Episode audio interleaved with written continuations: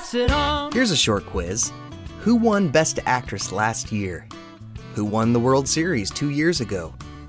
And finally, name your favorite teacher. Now, I'm guessing that the last question was the easiest. Why is that?